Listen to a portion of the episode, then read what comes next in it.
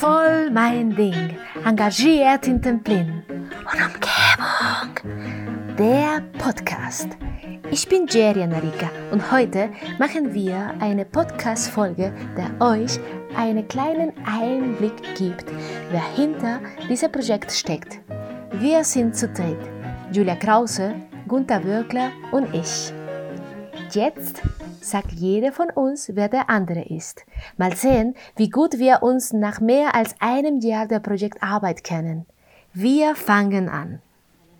Also zu meiner Linken sitzt die Julia und sie ist Ausgangspunkt und Ankerpunkt von unserem Projekt Voll mein Ding, engagiert in Templin. Ja, Julia wohnt mit ihrem Mann und zwei kleinen Töchtern in Lichen.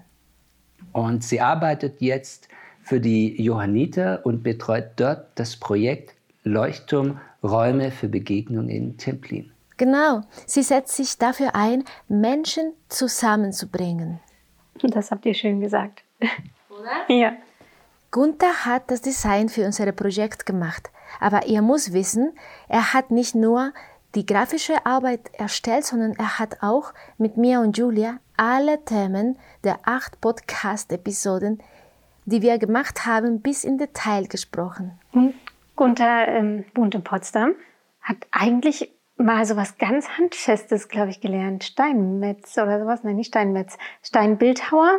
Und das habe ich danach äh, studiert und habe dann aber auch lange Videokunst und solche Sachen gemacht und arbeite jetzt als Grafiker. Also super vielfältig künstlerisch. Und ich? Iri ist unser Kreativchaos-Kopf im Team. Also Kopf, weil sie letztendlich das Wichtigste bearbeitet, was wir hier machen, nämlich diese Podcast-Folgen, diese spannenden, mit ihrer eben liebevollen Art, ähm, die wir uns am Anfang gewünscht hatten und die sie auch genauso mitgebracht hat. Genau, ich glaube auch, das ist, das ist auch das, das Wichtige. Sie ist das charmante Person, die auch das Projekt so nach außen vertritt, die die Interviews geführt hat. Und man sieht auch immer, dass es immer schnell funkt zwischen ihr und ihrem Gesprächspartner. Und ich glaube, das war wichtig, das mit jemand auch zu machen, der das, das Phänomen des deutschen Ehrenamts von außen betrachtet, als jemand, der, der, der hier nicht aufgewachsen ist oder der da einen frischen Blick drauf hat. Ja, das habe ich auch. ich würde sagen, die charmante Stimme ist sie, ja. Und ich weiß gar nicht, ob du dieses Vereinswesen, diese Vereinsmeierei, wie du Gunther manchmal sagst, ob du das vorher so kanntest ähm, aus Mexiko, aber das, das ist ja wirklich schon so ein sehr urdeutsches Feld, was wir hier bearbeitet haben. In Mexiko gibt es auch Vereine, die andere helfen, aber ich weiß nicht, ob sie so viel bewirken wie hier. Bei diesem Projekt habe ich gemerkt, dass in Templin und in ganz Deutschland das soziale Engagement sehr hoch ist und äh, das hat einen tollen Einfluss auf die Menschen in die Gesellschaft. Und ja, es ist super schön für mich gewesen, diesen Teil der Urdeutsch-Kultur, wie du sagst, Julia, ganz nah zu spüren. Aber jetzt will ich unsere Zuhörer verraten, warum wir heute uns wirklich treffen. Was passiert heute noch? Ja, heute ist ein besonderer Tag. Heute zeigen wir zum ersten Mal die Projektschau. Wir haben alle, die in den Podcast-Folgen mitgemacht haben, alle Ehrenamtlichen eingeladen, zum ersten Mal ihre Porträts auch in Farbe zu sehen im historischen Rathaus. Und das wird nachher eröffnet. Und da sind wir alle schon ganz aufgeregt. Und gleichzeitig kommt dieses Podcast-Projekt irgendwie zum Abschluss damit, dass wir jetzt hier sprechen. Das wird die letzte Folge sein und deswegen ist das so eine Art Finale für mich, auch wenn natürlich das Projekt noch nicht ganz zu Ende ist, sondern zwei Monate Projektschau liegen vor uns. Ein bis zwei Veranstaltungen finden noch statt und die letzte Folge muss natürlich noch feingeschliffen werden. Klar. Und für dich, was bedeutet das Finale, Gunther? Ach, für mich, also ich merke das auch schon, wie bei mir sich so ein bisschen die Spannung löst. Die technischen Probleme sind, sind behoben und ähm, jetzt kann man auch nichts mehr ändern. Das Zeug ist installiert, die, die Show steht und ähm, bin dann ganz gespannt, vor allem darauf, wie unsere Ehrenamtlichen darauf reagieren. Und auch gespannt, wie es wohl funktioniert.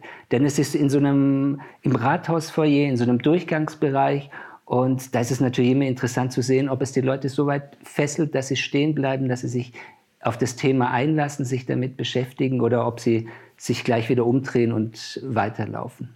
Da bin ich auf jeden Fall drauf gespannt. Ja, wir sind schon ganz aufgeregt. Und während wir warten, erzählen wir euch noch ein bisschen von uns drei.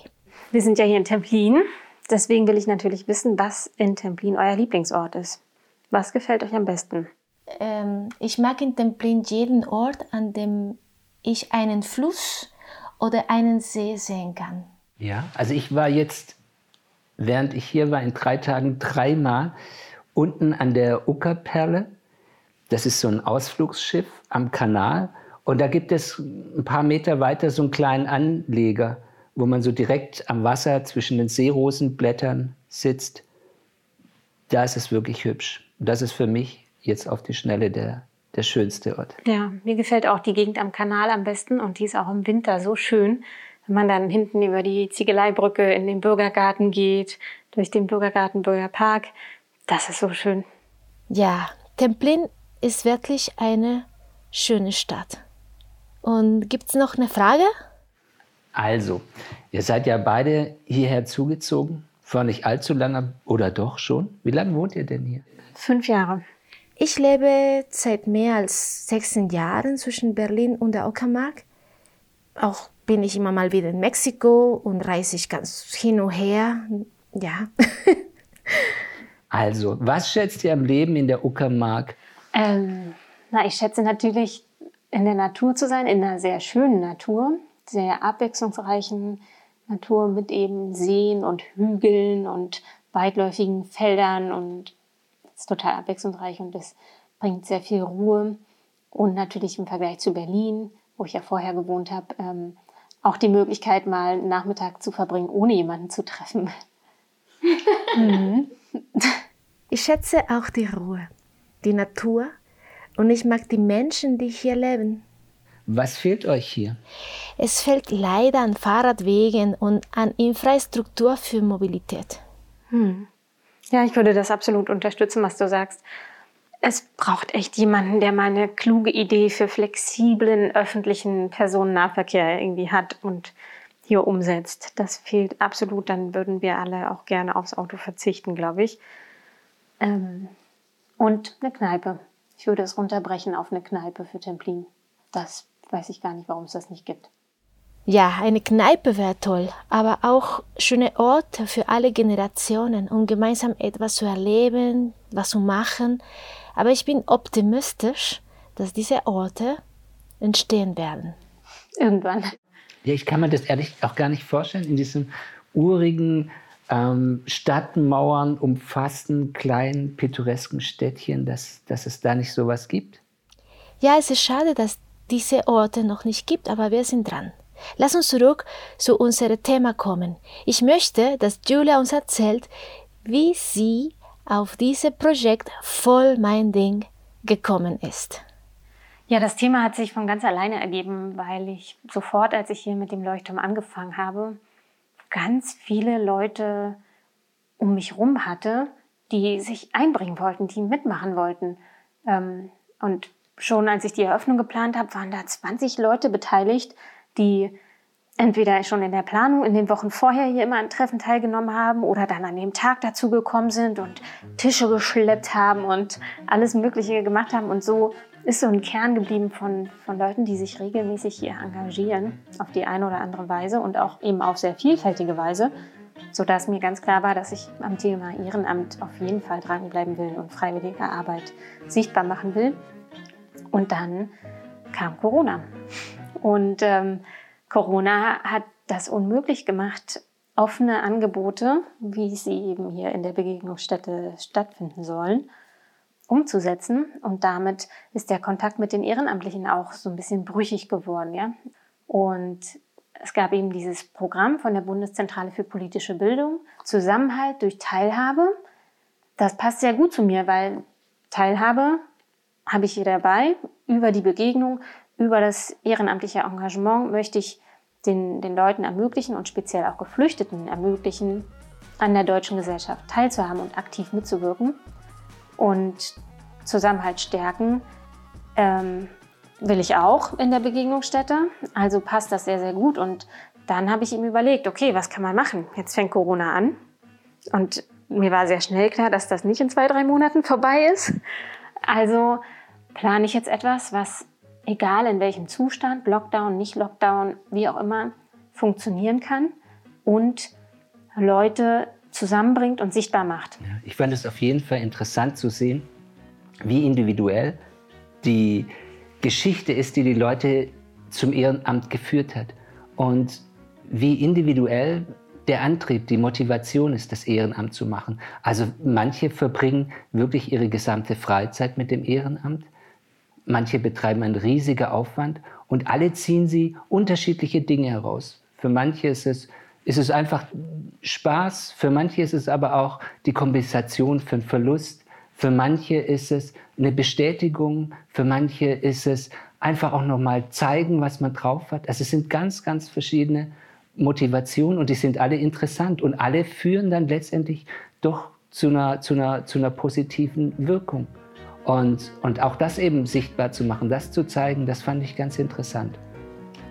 Dass es eben auch nicht irgendwie eine, eine, eine stumme, gleichförmige Masse ist, die da irgendwie im Hintergrund dunkel wirkt, sondern das sind, sind Leute wie, wie du und ich und die aus der Mitte der, der Gesellschaft kommen oder vielleicht auch manchmal vom, vom Rand, das, das gibt es hier durchaus auch, und die einfach ähm, ja, über ihr, ihr Engagement auch sowas wie, wie Gemeinsinn erleben.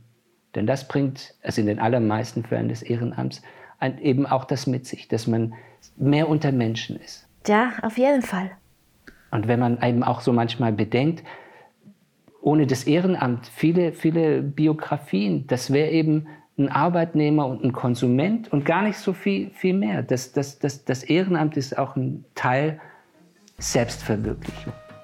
Also und Persönlichkeitsentwicklung, ja.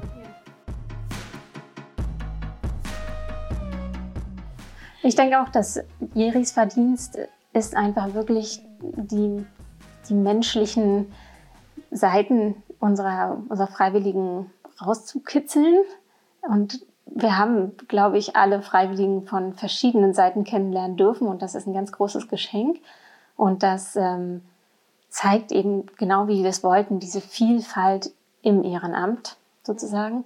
Und Gunther hat es dann geschafft, das ja, in eine in eine leicht erfassbare Form zu bringen, also dass man diese Vielfalt auf den ersten Blick erkennen kann, sozusagen in unserer Projektschau.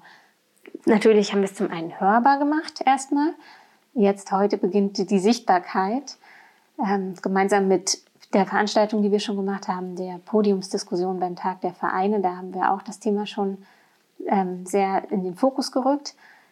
Aber ähm, ich glaube, das ist gelungen, dass, dass das Thema Ehrenamt jetzt irgendwie in Templin ähm, ja, so fester verankert ist. Wie soll ich das sagen? Jetzt gerade fest verankert ist durch das Projekt. Gibt es noch eine Frage? Was würdet ihr als nächstes Projekt gerne anstoßen? Das meine ich aber auch vor allem euch beide hier vor Ort in der Uckermark.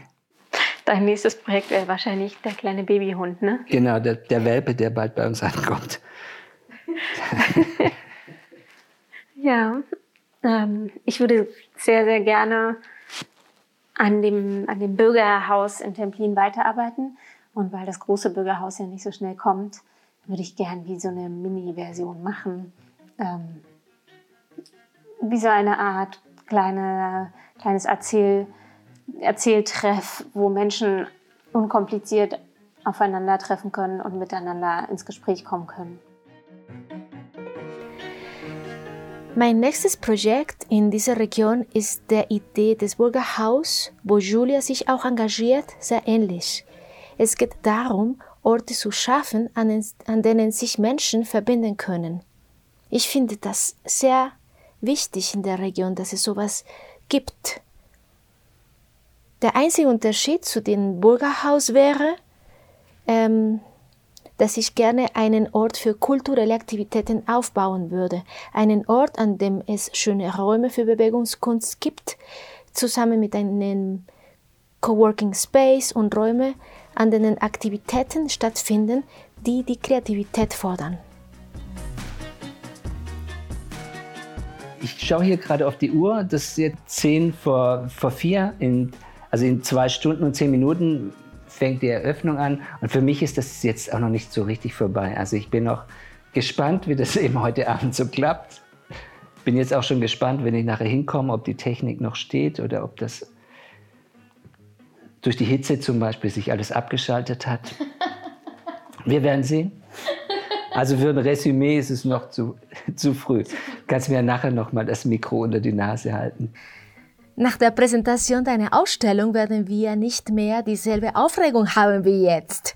Ja, aber, aber stell dir das vor, die ganze Sicht auch auf die anderthalb Jahre. Ich meine, das, das könnte sich noch immer ändern heute. heute. Gunther, du bist echt ein Fatalist, ey.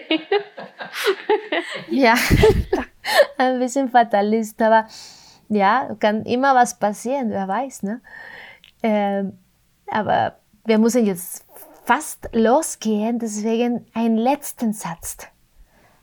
Ja, vielen Dank dir, Jeri, auch, ähm, dass du, dass du das durchgezogen hast und wirklich deine eigene, deine, deinen Podcast draus gemacht hast, dass du das dir angenommen hast, sozusagen. Das ähm, war sehr bereichernd. Und danke dir, Gunther, dass du da so viel Hirnschmalz reingesteckt hast für eigentlich so eine eher kleine Frage, Anfrage, die ich dir gestellt hatte und ähm, dass da so was Großartiges draus geworden ist, das, ja, das habe ich nicht kommen sehen und das ist eine tolle Überraschung. Danke, Julia, für deine Worte. Es ist auch eine schöne Erfahrung für mich, dass ich diesen Podcast mit euch realisieren konnte, obwohl meine Sprache und mein deutscher Akzent natürlich eigenartig sind. Aber die Intention zu kommunizieren und neue Begegnungen mit Inhalt zu schaffen, ist einfach authentisch. Und jetzt sind wir am Ende unserer Folge. Deswegen, ich danke euch allen, dass ihr uns zugehört habt. An Julia Krause, Gunther Börkler und unsere Protagonisten und alle Menschen, die geholfen haben, dass dieses Projekt realisiert werden könnte, herzlichen Dank. Wir hoffen, dass wir auch weiterhin neue Projekte entwickeln können, die uns als Menschen näher zusammenbringen. Bis bald!